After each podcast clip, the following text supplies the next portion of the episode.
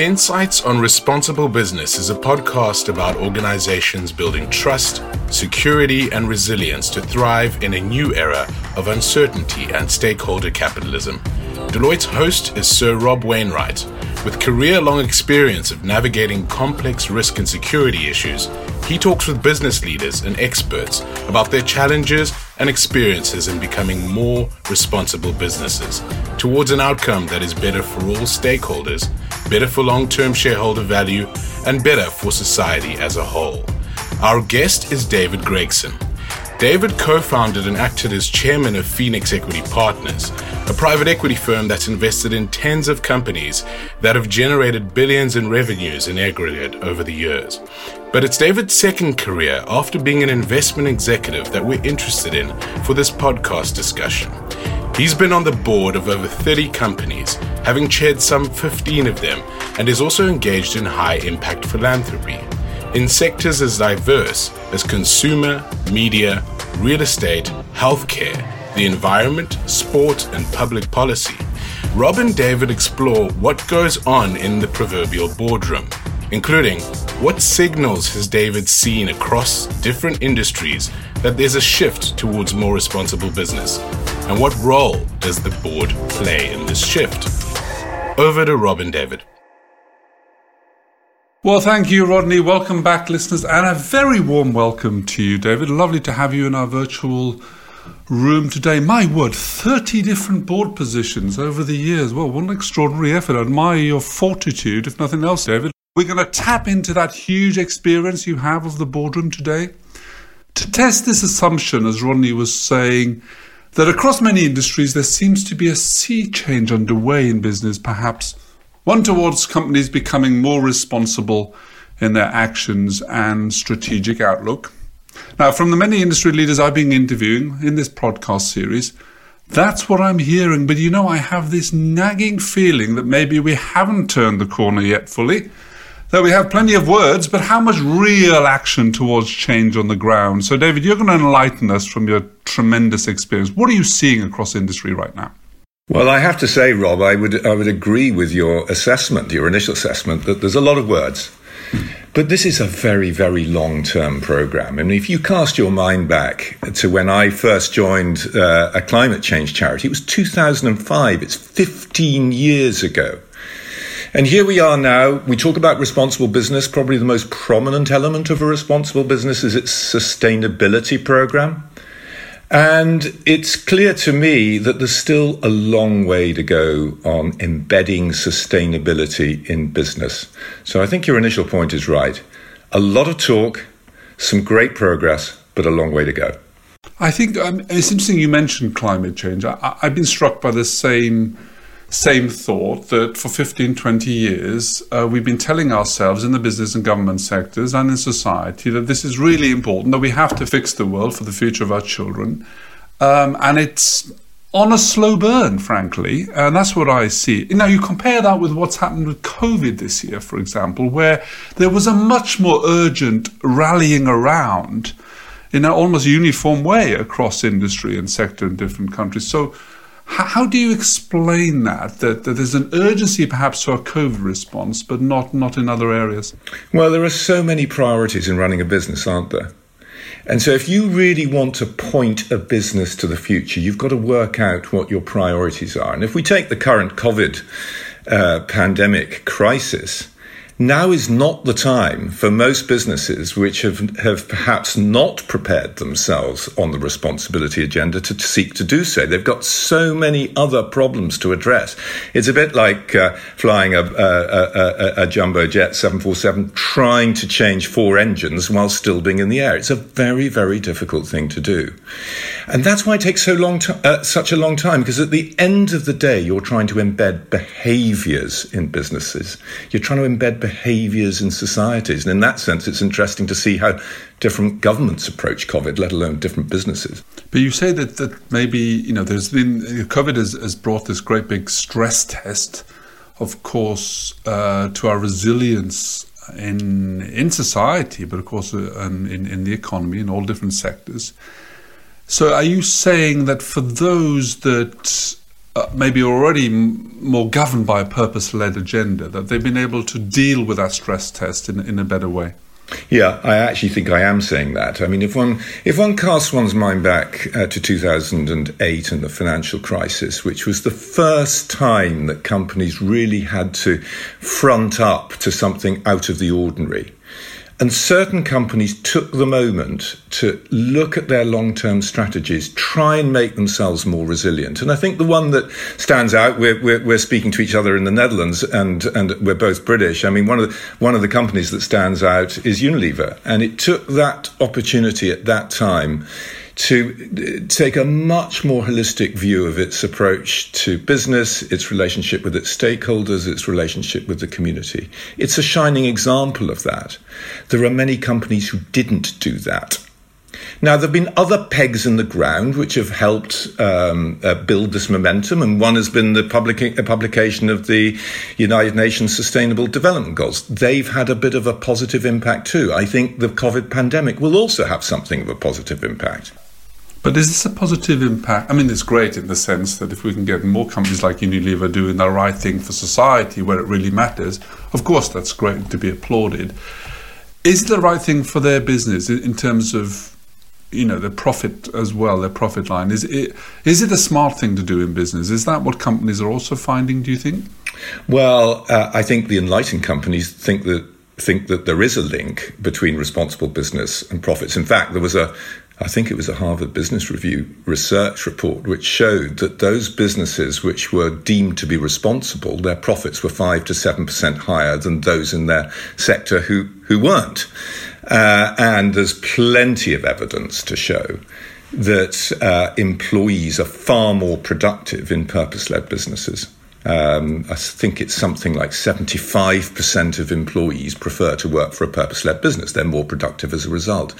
So there are very, very good reasons why businesses should adopt a responsible agenda. But because it's not the thing that is confronting them day in, day out, monthly meetings with boards, with investors, unless you really take that broader long term view, you're not going to adapt to it. Well, of course, of course, COVID um, and the effects of COVID have indeed confronted um, business leaders directly on, on issues. So, you, so you wonder when you think about that, if if there is more and more evidence that that it really does help to drive a more profitable business as well. Do you think that the COVID impact is accelerating this change towards responsible? Will it encourage the growth of more Unilevers? Do you think uh, is that already happening? Well, over time, I think it will, but I think it'll just be seen as another peg in the ground, just as the 2008 financial crisis was and the United States Nations Sustainable These are Development pretty big Goals. pegs, though, David, aren't they? They're very big pegs, but I mean, there was a research done, um, uh, uh, there was a survey done of 30 CEOs in the US, admittedly, uh, about three months ago. And did these 30 senior business leaders think that COVID was going to lead to more of a, an approach to, to responsible business and a change in investment priorities? Well, 30% said yes, they thought it would. 30% said they didn't think it would, and 30% felt that it would stay about the same. So views are very, very uh, varied and not equivocal on this. And as my uh, climate change example showed, these are long term trends. So, so what does it take then? I mean, if if if one believes that this is the right thing to do for many reasons, what does it take for successful companies to you know, to turn these words into effect, effective action, you know, to, to, to go from saying you're led by purpose to actually making something happening in terms of impact? Well, it's a, it's a, it's a superbly good question. If I knew the answer to that, you know, I'd, I'd, I'd uh, you know, I've got my well, own experience. Plenty of practice. You've yeah, on 30, plenty 30 practice. boards. but you know what? It, it, there may be a bit of an answer in a, in a new index, which you may or may not know about, Rob, called the, the, Tortoise Media Index of Responsible Business. And they've taken the FTSE 100, uh, a group of top 100 publicly quoted companies, and listed them according to their performance, according to various responsible business criteria. And they've got actually seven domains by which they judge that, of which sustainability will be one, but governance and poverty and employee relations and all sorts of other ones would be the same. And uh, it's it's clear that those at the top of that particular list are very international, subject to all sorts of external pressures which inform their thinking. It's very noticeable that those at the bottom of the list are much more domestic and not subject to those uh, external sort of insights that might inform their thinking. And at the end of the day, if you sit on the board of any of these companies, you as a non executive director can have quite an impact, but the real fundamental difference to any of these businesses is who is the chief executive, what is their approach to leadership, and how are they leading their particular company. Yeah, so leadership really does matter, uh, of course. That said, it's the boards that appoint the CEO, of course. So, so there is, of course, um, a hugely important role that boards play here in helping to set this agenda. And, and I just wondered, you know, what, what has been your experience around the real importance of, of the board getting these decisions right? Well, you've already pointed to the fact that probably the most important thing that a board does is appoint the CEO. And um, the, the funny thing about that, we all sort of think, oh gosh, it's very clear what a good CEO is. But actually, the eye of the beholder of a CEO is incredibly important. I, I chair a sort of a, a, a leadership conference every year. And at last year's conference, we had a very well known CEO come along and talk. And the reason I mention this is at the end of the session after he'd left, I'd, I asked the delegates, and there were about 30 of them, what they thought of the CEO. Half of them thought he was outstanding, and half of him thought he was awful. And it was very stark that what one's person view of a leader is can be quite different to another person's. And boards don't always agree as well. I mean, I've been on the board that has appointed tens of CEOs, and very often it's not unanimous. So when I describe, which I can do in a minute if you wish, what I think goes into a great leader, that just tells you about my perspective. It wouldn't necessarily be shared by others. Yes, but you have this experience across not just 30 different companies, but many different sectors of the economy, and indeed, of course, in, in, in, in the non-profit world. So Give me your top top few tips as to what makes a great leader. We're all we're all itching to hear that, David. You, are you're, you're a font of all knowledge on this issue. Well, I, I've spent a lot of time thinking about it, Rob. I have to say, and the common ingredients for me in what makes a great CEO. Firstly, I think a great CEO has got to be humble. He's got not not, not a hint of hubris. That strikes anyway. out rather a lot already, don't, don't, don't you? It does. It does for me, and and therefore, you know, if I'm on a, a, nominations committee, I probably won't recruit somebody who I don't think is humble, and I think that they've got to be incredibly self-aware, because for me, um, great businesses and great leaders are willing to have feedback at all times and be open to it. And the third element, which is very unusual, which I've suffered from myself, I have to say, so I've got experience of this, is a willingness to be vulnerable very publicly, particularly at a time like COVID. You know, when you when you have exceptional events like the 2008 financial crisis or currently the pandemic, none of which any of us had experienced before, those who are willing to stand up and say, "I don't know all the answers, but I'm willing to listen to anybody who's got some good thoughts that then I can make a decision on. That is such a powerful leadership tool. And the great leaders for me do that. Well, it's interesting, isn't it? Because that's not the characterization of the traditional sort of titanic, swashbuckling CEO to, to have vulnerabilities, to yeah. Uh, to display humility. But, but it says something perhaps about um, what kind of values it takes in, in our modern world um, for, for, for leaders to be successful? Yeah, I mean, I, I, think the sort of Titanic model, the sort of the, the go-getting alpha male or alpha woman who leads a business, um, that feels slightly dated. And it feels slightly dated because of all of the issues affecting responsible business in the way that we've described, because there are so many more different pressures on CEOs today than there were 50 years ago.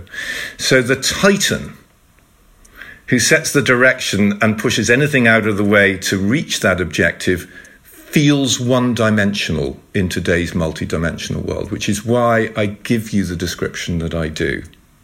Okay, so That's understandable. I think for, for boards, though, the role that they have in themselves setting the direction, the strategic direction, I guess that's a fundamental of fundamental importance here. And and so I think if we were, were to think about the, the need, perhaps, the ambition to encourage more responsible business, then a lot of that is in the responsibility for that is in the hands of the board, surely.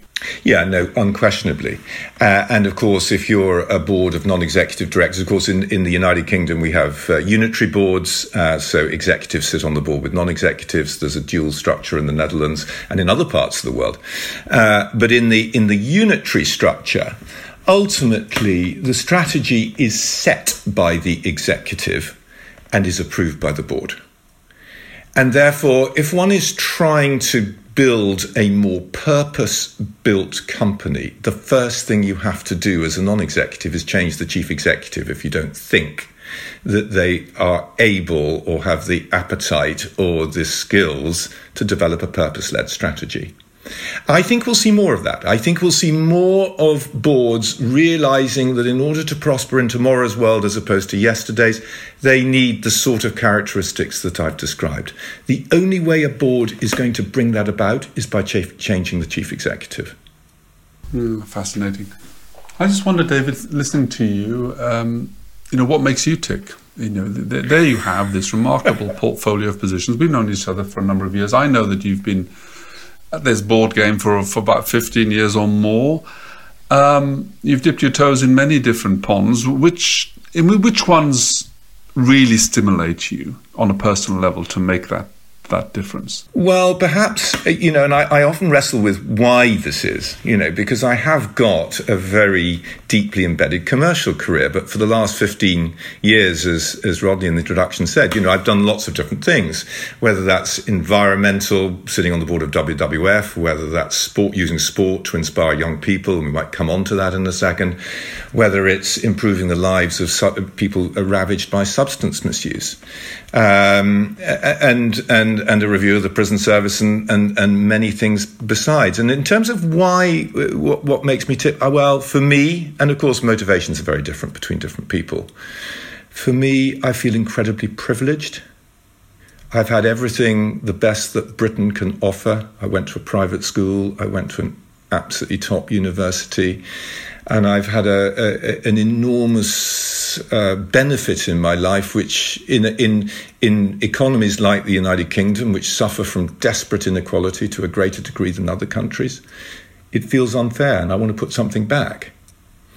And I apply that type of thinking both to the businesses that I'm involved in, but also where I choose to spend my time. At the moment, I'm trying to bring more equality to the British education system, for example. And I think over time, uh, uh, in in the decades to come, uh, you know, lots of people and lots of people do think like me, and I think more and more people will do.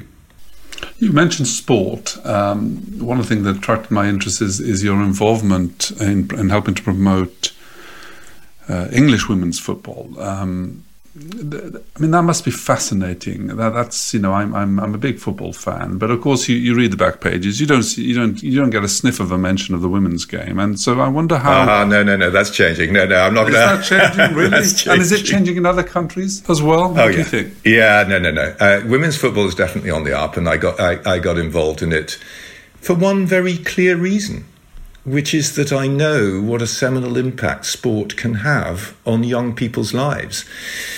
And when we have the gender diversity issues that we touched upon at the very, very beginning as being so fundamental and inspiring and empowering young women is so important to the future of countries and the world, what better vehicle for that than the world's favourite sport, football, by country mile? I'm, i used to be chairman of the uh, of the LTA, British Tennis.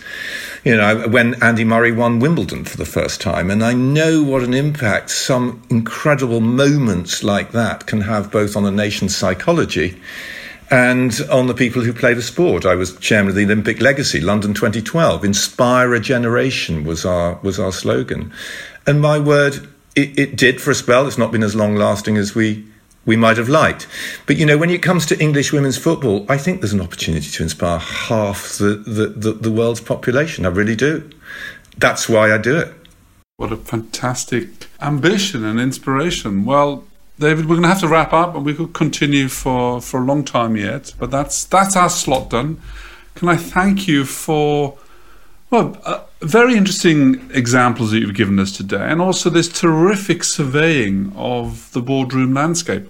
Well, stuffy oak panel rooms and a conservative attitude towards progress. That's the traditional image of the boardroom, of course. The truth has always been rather different. While running the company, as David says, on a day to day basis will always be the job of the executive team, it's the board's role to steer the strategic direction. And it's the board's responsibility to safeguard the company's future. Boards matter, and in so many ways, as illustrated by the experience of our guests today. And in this age of responsible business, many of them are turning their sights on what it must take for companies to carry a better, stronger, and more sustainable purpose. The impacts on our economy and on our lives of climate change, diversity and inclusion, and now a global pandemic have sharpened this focus for many boards. And those well set on this track already are seeing their business prosper. Others buffeted by the winds of these deep changes. So whisper it quietly in those oak panel rooms, but perhaps we really are going through that sea change. That the notion of responsible business is here to stay under a more purpose driven governance culture set at the very top. Thanks for listening to another episode of Insights on Responsible Business. Hope you enjoyed it and will tune in to our next episode. Review us on Spotify, the iTunes podcast app, or whatever popular podcast app you're using, and find out more on Deloitte.nl.